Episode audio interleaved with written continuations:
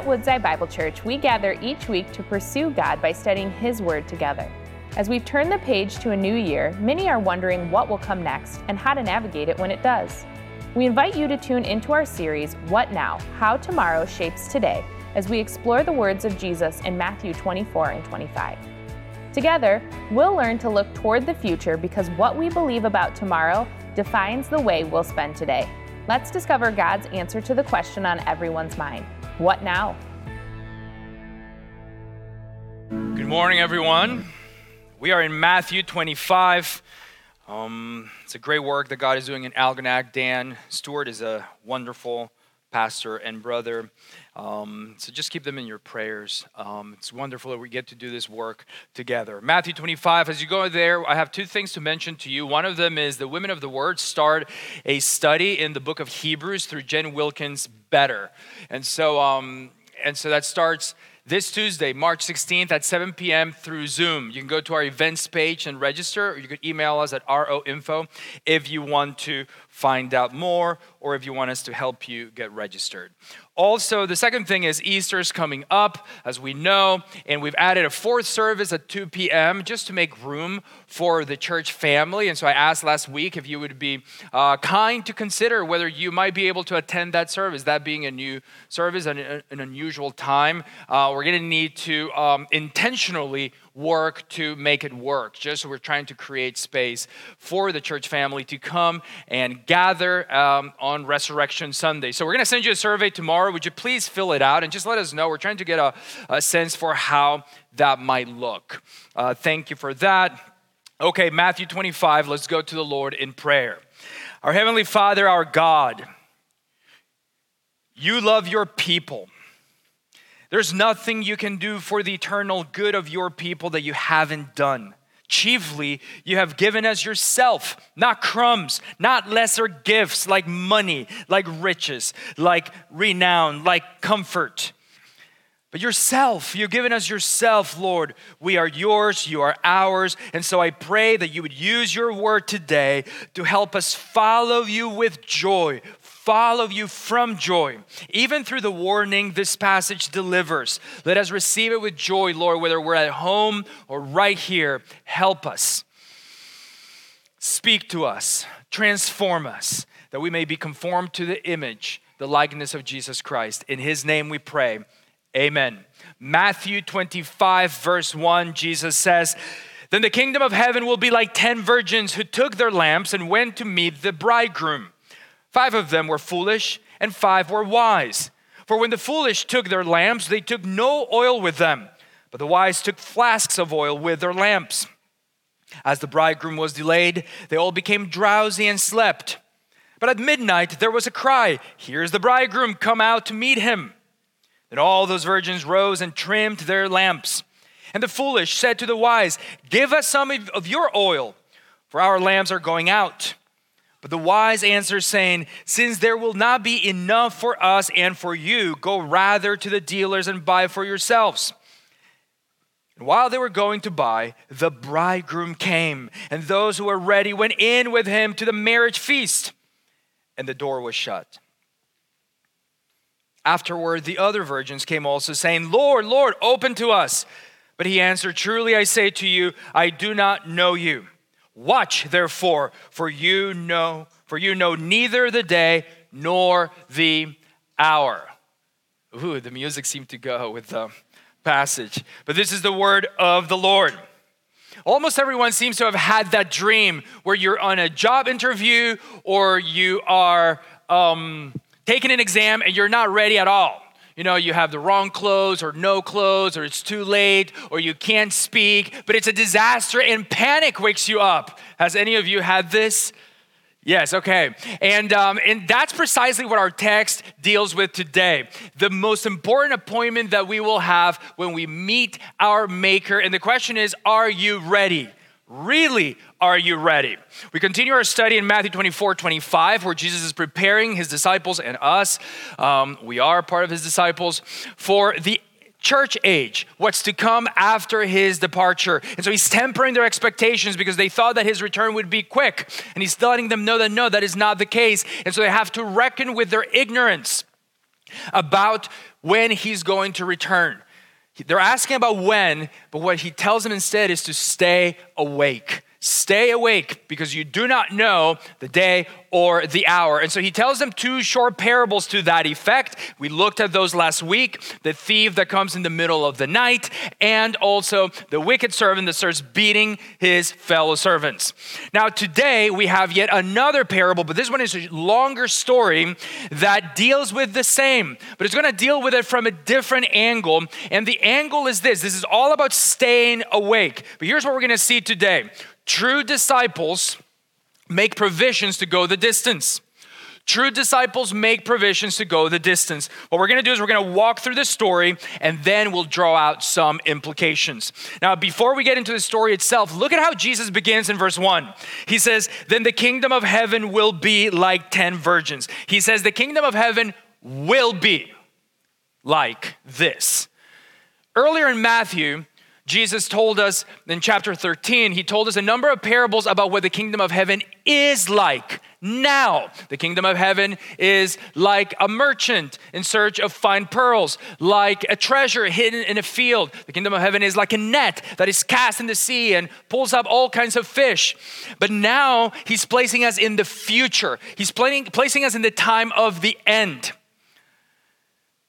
Because you see, the way for you to be your best self today is for you to vividly imagine a future that's really exciting to you, that's really inspiring inspiring to you that inspires you to change, to change now in light of that future that's yet to come. I remember for me, uh, I look forward to my wedding day to Anna. Uh, when, while we were dating, I was hoping that she was the one for me and that I was the one for her. I didn't want anything to go wrong. I used to pray, God, please don't kill me before I get married. Like I was just longing for that day. And so that future made me in the present want to be better as we date protect our purity and other things about us because I was looking forward to that day. That's what Jesus does in Matthew 25, all of it. He has three different stories for us. All of them, he's placing us in the future so that we're ready, so that we know that, hey, this is what's coming.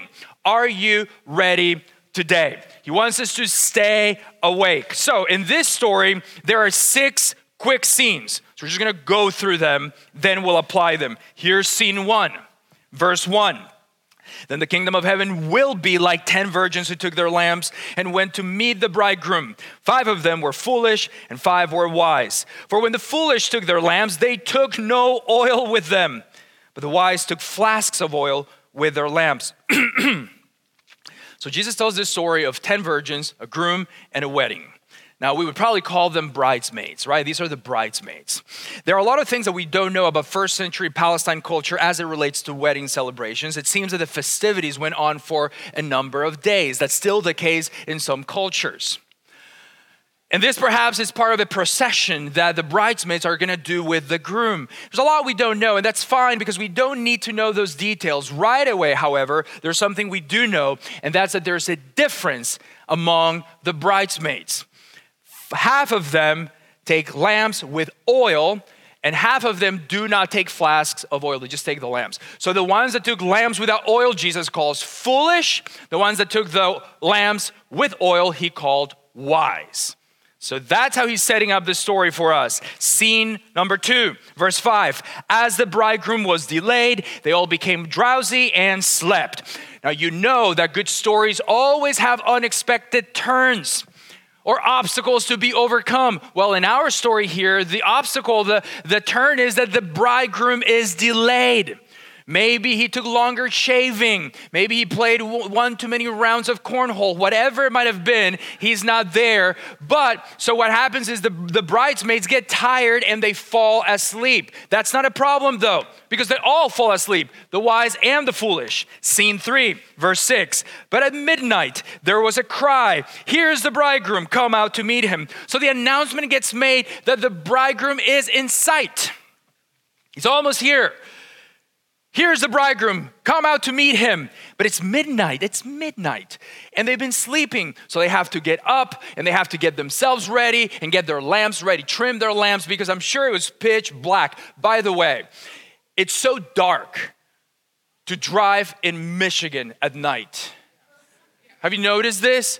For anyone that's lived in a different state, Michiganders are getting gypped with their street lights. I'm telling you, it's dark, but that's different. Uh, kind of related. The point is, it's dark and they need their lamps to work.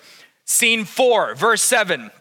Then all those virgins rose and trimmed their lamps, and the foolish said to the wise, Give us some of your oil, for our lamps are going out. But the wise answered, saying, Since there will not be enough for us and for you, go rather to the dealers and buy for yourselves. Okay, so now it seems that the foolish five, for the first time, realize they've got a problem. They don't have oil. Their lamps are not gonna work. Like a phone without a battery, a lamp without oil is useless. Useless. They're not ready. They start trimming their lamps and they realize we have no oil. We've got a problem. And their solution is to go to the ones that have oil and ask him, hey, give us some of your oil. But remember, the wise ones are called wise for a reason. And they say, uh uh-uh. uh, there's not gonna be enough for you and for us. Go. Go to the market, they have oil, you can get it from them. Now you may say, that's mean, that's selfish, but that's not the point of the story. You got to stay with where Jesus is going. The point is that he's letting us know more of why these foolish ones are not ready when the bridegroom arrives, which is what happens next. Scene 5, verse 10. And while they were going to buy, the bridegroom came. And those who were ready went in with him to the marriage feast, and the door was shut. Okay, so this scene captures the joy of the marriage feast. It's a wonderful time. You know, last uh, yesterday, right here, I married Josh and Lindsay, and it was awesome, and there was joy on their faces. I get the best seat because they're like right there. Like if we have COVID, we gave it to each other. I mean, it was like right here. But they were so excited.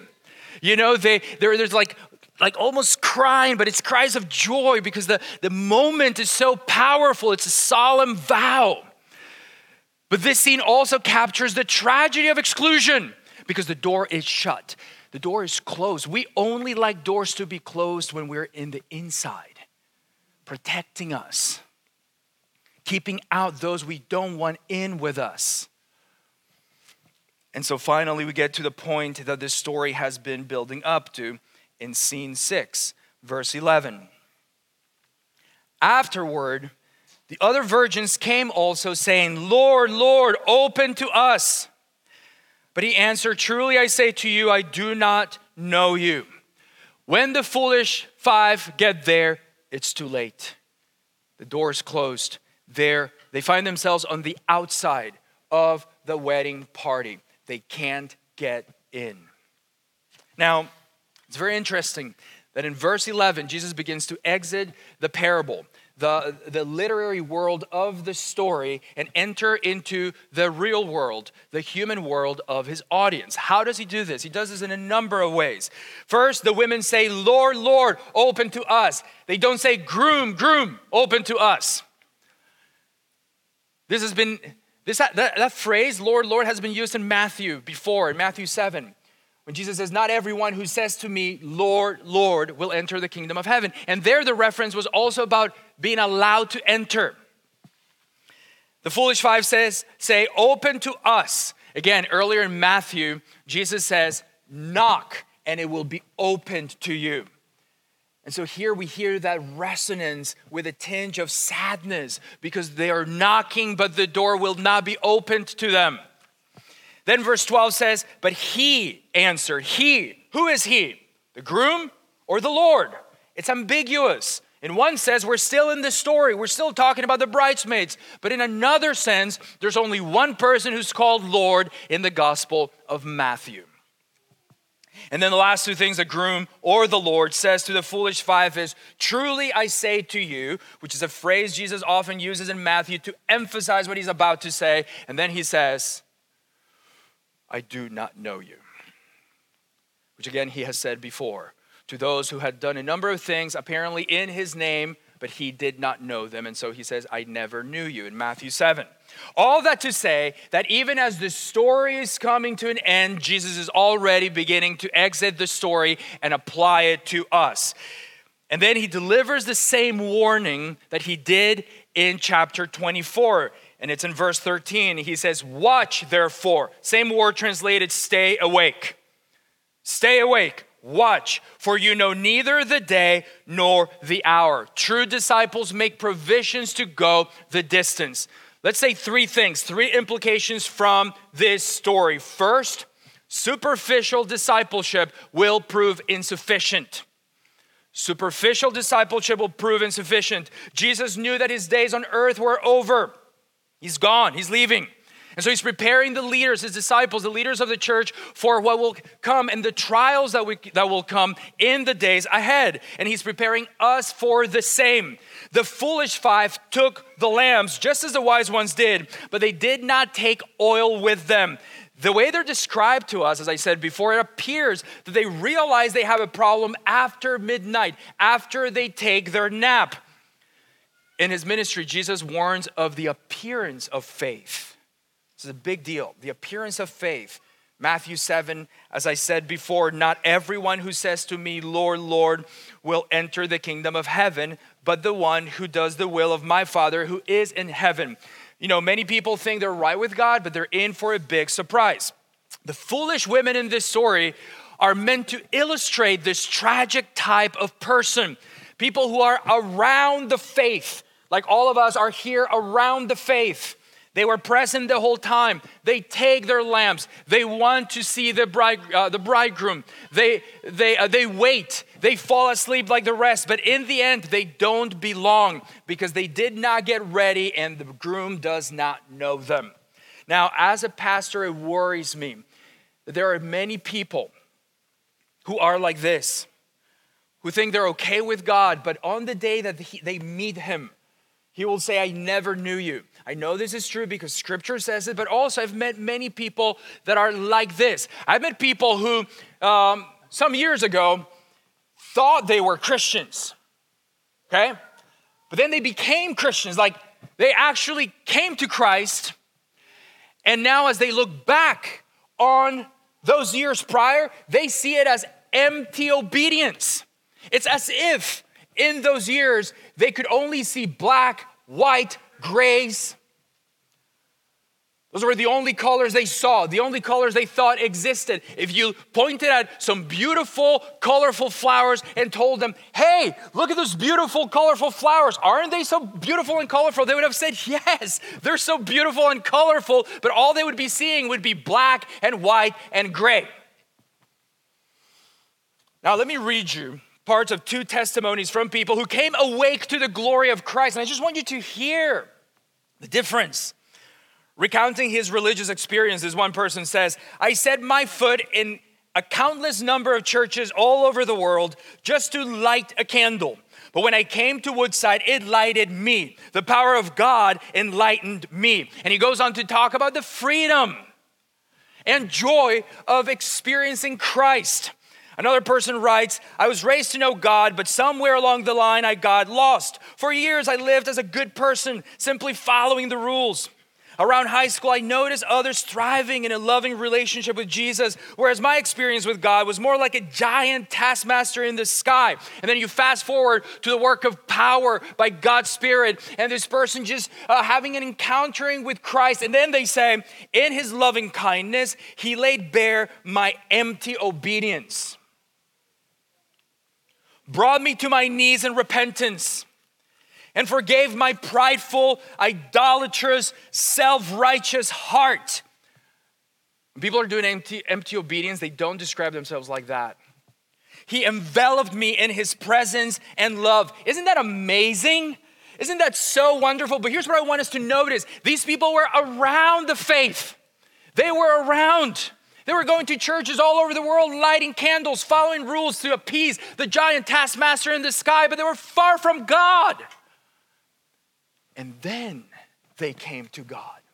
Then God did something amazing in their lives, and once God enlightened them, they were able to say, What I was doing before was empty obedience. What I was doing before was empty religion. But now I see the difference. That was black and white and gray. Now I see the rainbow.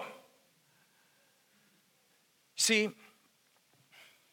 superficial discipleship will prove insufficient when we meet our Maker. Don't think that being around the faith will save you. Does Jesus know you? If you sense in yourself empty obedience, please hear this. If you sense in yourself that you just kind of just kind of go along following the rules, but you haven't come undone by your sin, you would not easily talked about your proud, your self-righteous heart, your idolatrous heart. If you haven't been remade by the blood of Christ, and that's it, you stand on the blood, that's it. That's your only claim to faith. Christ, that's where you stand. That's all you have to shield you from the wrath of God. That's all you have to give you significance and true safety. That's where you run to again and again and again. That hasn't happened. You need to heed. You need to heed Christ's warning right here. Are you enveloped by his presence and love? Do you know yourself to be so loved by your maker? Or do you complain? Do you just go complaining about your life, how it's not what you want it to be? Or are you amazed, amazed at your Savior? Superficial discipleship will prove insufficient. Number two, delays test us. Delays test us. True disciples make provisions to go the distance. There's a kind of discipleship that's superficial and it doesn't last. The foolish five and their foolishness was exposed only, did you notice? Only when the groom was delayed. That's when their foolishness was exposed. Before that, at first, all the bride the bridesmaids seemed to be the same. They all wanted to see the bridegroom. They all took lamps. They all waited. They all fell asleep. So far, so good. It's in the delay that the cracks in the foundation began to show. Jesus has already spoken about this kind of person earlier in Matthew. The rocky soil, the parable of the soils in Matthew 13, describes the person who hears the word and immediately receives it with joy, yet he has no root in himself but endures for a while. And when tribulation or persecution arises on account of the word, immediately he falls away. In Matthew 24, so that was in chapter 13. In Matthew 24, Jesus warns that persecution is coming, and therefore he's preparing us to face the dangers ahead so we can be strong. Because here's the thing without deep roots, we won't last. Without deep roots, we won't last. Tests do come they come. The disciples thought the time between Christ's departure and his return was short, and he tells them, Settle down, settle down. Many things are going to happen, and the end still not yet. But you see, if there's something that you really want in your life, something you're really f- looking forward to, and it's delayed, it tests your resolve. It just does. You know, the 27 years that I followed Christ, I've definitely had times when I'm like, is he coming back? Is this making a difference? What if I go the way of sin for a little while and then turn again? What if? I know you've had those thoughts. I've had them. Even with preaching. Like, I feel the challenge, even with preaching. Like, okay, is it making a difference if I give it my all this Sunday? What about next Sunday? What about the Sunday after that? Is that doing anything? And I know that it does because I believe God. And I believe His word. But those things do happen, right? As you face the future and you're like, man, there's hope deferred in my life. There's something I really want, and it's not coming my way. You could be waiting for Christ. You could be waiting for a spouse. You could be waiting for a better job, whatever it may be. It's going to test your resolve. And so, are we waiting? Are we ready to wait? Can we wait with faith? Will our faith be more vigorous 10 years from now? What about 20? What about 20 years from now? Will the Lord find us awake, doing what He left us to do? You have to reach deep if you're going to go the distance. And so let me commend this to you. Maybe you're dull, dull in your faith. You just feel like, you know what? I'm doing the things that I know to do to follow God, but I just feel like this, I'm kind of numb. Maybe the last 12 months left you numb. I know I have to check that in myself. Because it's easier for me to become numb or dull than it is for me to go and, I don't know, do some of the obvious things that are wrong. But maybe you're being tested by hope deferred, something you've really been praying for, wanting for a long time, and it's not coming your way, or you're being tested by specific temptation or sin. Can I put before you, as we look toward Good Friday and Easter, fast? Fast. And I'm not saying give up your electronics or whatever, like that has a place too. I'm saying go without food. That's what fasting proper is. Go without food a couple of times a week or whatever, 24 hours. But do that. What will happen is your flesh will get weaker, your spirit stronger, and you'll hunger more for God. You will. You'll see it. The Lord gave us fasting for a reason, and we don't do it enough. We love our food, love it and it's not helping us. So fast, fasting leading up to Easter. Finally, preparation can't be borrowed. Preparation cannot be borrowed. The foolish five, did you see that? They tried to feed off of the preparation of the wise ones. Uh uh-uh, uh it doesn't work. Second Corinthians 5, we must all appear before the judgment seat of Christ so that each one, each one may receive what is due for what he or she has done in the body, whether good or evil. Each one of us answers to God for what we've done, who we are. Our children cannot borrow our faith when they stand before God. Your friends can't get you to heaven. Preparation can be borrowed when it comes to God, when we meet Him. You see, the foolish ones took lambs, but they did not take the oil, but the wise ones did. In fact, the way that verse 4 reads, it almost seems like the wise ones first took the flasks with oil with their lamps. They knew that the lamp without oil was useless, but to the foolish ones, the lamp was obvious, the oil was not. You see, people so often start following Christ without counting the cost, without thinking through the demands that He makes on our lives. And so we're we're not prepared. We haven't thought it through, so we're not prepared. We don't think it through how radically differently Jesus calls us to think about money. We don't think it through.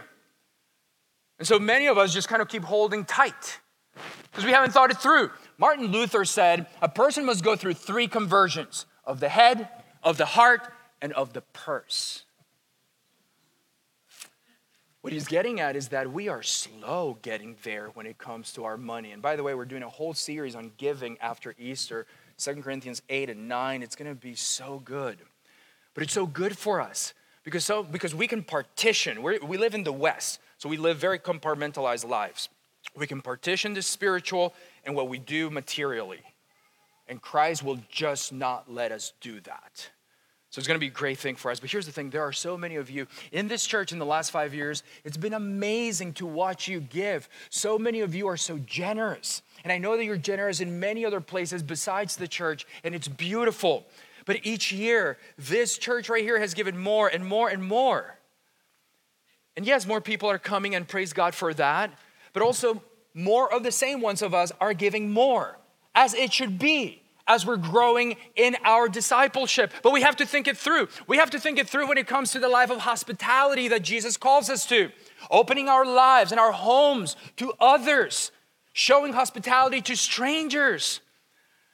See, we may think like, yeah, once in a while I may let someone into my house. Jesus says, no, all of it. All of it is mine. All of it is for the healing of the nations. All of it is for my brothers and sisters, not to indulge your comfort but we don't think it through. Now, some of you, many of you are so giving with your lives, with your homes. You just open it up. It's like a hotel in there. And it's beautiful. And it leaves you exhausted, but you know that it's what God has called you to. But sometimes we don't think it through. We don't think it through when it comes to our loyalties. We think that the gospel sits very cozy with our political party, whether to the right or to the left. And we fail to remember that the gospel always, listen, always brings critique to the structures, all of the structures of man. All of them, whether in ancient Rome or in modern America. This is a big deal, you guys, because we're starting to define ourselves by ideology after ideology after ideology in our country. And we're, we're starting to say, put all these tests, all these tests that we have for people as to whether we can stand them or not. And so we come up with all these tests, and it's toxic for how to live together as a people. But we can start being like, okay, what do you think about masks? What do you think about vaccines? What do you think about Trump? What do you think about Biden? What do you think about the police? What do you think about race? And oh, watch your answers so carefully because I'm listening for keywords. And if you so much as say them, I'm gonna wish you and the whole lot of you to be shipped to Australia. Our country would be better off without you all. What are we doing? What are we doing? Listen, there is one test and there's only one who passes the test Christ. The rest of us are a mess. The rest of us are messed up. How dare we come up with some kind of test that he did not put up? Listen, Christ is big enough for the whole world. For the whole world. Now, let me just say briefly that I am so proud of my church, of you guys. Because in this whole last 12 months, with so many things that life has thrown at us, there have you guys have first and foremost been peacemakers. And I love that. Peacemakers.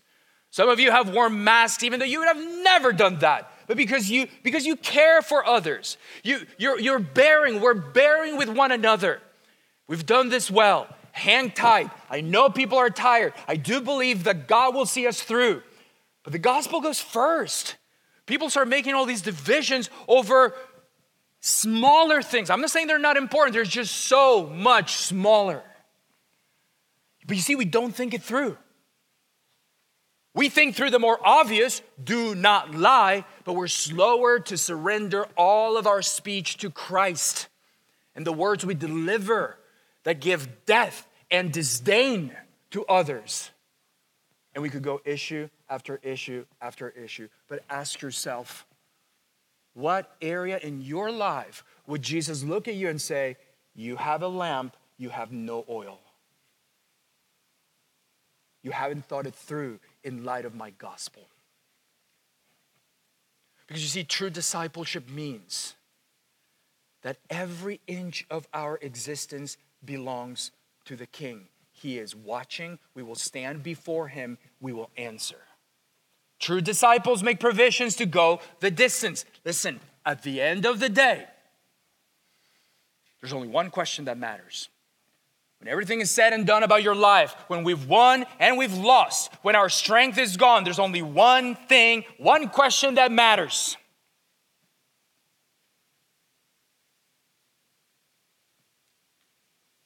Does Jesus know you? That's it. There's nothing else. Does he know you? If the answer is yes, nothing else matters. If the answer is no, nothing else matters. You could have the world, but if he doesn't know you, you have nothing. You could have nothing, but if he knows you, you have everything for eternity. That's all that matters. Does he know you? He says to the foolish five, the groom does, the bridegroom says, I tell you, truly I tell you, I do not know you. Listen, that is the one thing Jesus does not want to say to you when he meets you. He doesn't want to say that to you or to anyone. It's why he came, it's why he bled, it's why he went through the cross so that he would not have to cast anyone away. His return will be a feast, a mar- marriage feast, a wedding feast, joy, delight, unending pleasure at his right side. That's what it will be. Well, how tragic for those who are far from Christ do not know him and will have the door slammed in their face. After the last service, someone came to me and said, My father, he's 85, he's dying, he doesn't know the Lord. How? Just don't tell him. Tell him the gospel in simple sentences. Talk to him, plead with him. And I plead with you. Christ does not want to tell you, I do not know you. But come to him. If you sense in yourself any empty obedience, empty religion, come, come to him. Do not stay in that place. Throw yourself upon Christ. That man's father in there in his bed at the hospital at 85, he doesn't have to move a finger, and Christ can receive him and will receive him. But we must believe in him. We must say, You are my salvation. You are my master. I trust you. I want to be with you for all eternity. I will follow you wherever you go. I will follow you wherever you take me. Stay awake.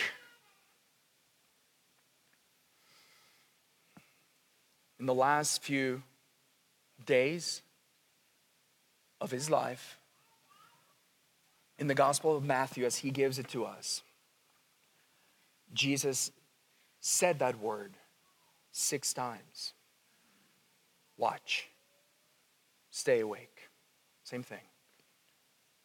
Three times he says it in the Olivet Discourse that we're studying right here in Matthew 24 and 25 to prepare his disciples for what's coming, the trials ahead, the, the length of the age, and to not give themselves to other things, to vain things, not get distracted, not get too busy. Stay awake, stay awake, stay awake. But then he says it three other times in the Garden of Gethsemane in that hour right before he's arrested. And he comes to them and says, Stay awake with me. Could you not stay awake with me for one hour? Then he tells them, Stay awake and pray that you will not enter into temptation. Do you see? Stay awake with me. With me. He calls us to stay awake, but he's, he's awake with us. Just because we can't see him doesn't mean he's checked out. He's gathering his church, he's gathering you. He called you to himself, he's gonna keep you until the end, and he's looking in your eyes and saying, Stay awake with me. There's a lesson there for us in what he does in the Olivet Discourse, stay awake, and what he does in Gethsemane. And that is we will not go the distance to the end if in the here and now we do not take the spiritual battle seriously. Are you ready? Does Jesus know you? Has he saved you from your sins? True disciples make provisions to go the distance. Let's pray. Heavenly Father, thank you. Thank you for your beautiful word. Thank you, oh God. Thank you, Jesus, for repetition. Thank you for talking to us again and again and again about the same kinds of things. You did not want us to lose faith. You did not want our love to grow cold. You wanted us to stay awake, to be firm, to endure to the end. And so, Father, I pray that you would do just that through that word for this, your people. Father, I pray for those who have never known you. Maybe they've known empty tradition, empty religion, empty obedience. Maybe they've followed some rules to try to keep you at bay or, or, or, happy or appease you, but they've never been enveloped in your presence. They've never been enveloped in your love. They've never been able to see the depth of their sin and the height of your love for them in Christ. And I pray that for any of them here today, that today would be the day. Save them, oh God. Let them respond with simple faith and give themselves to you. And for the rest of us, oh Lord,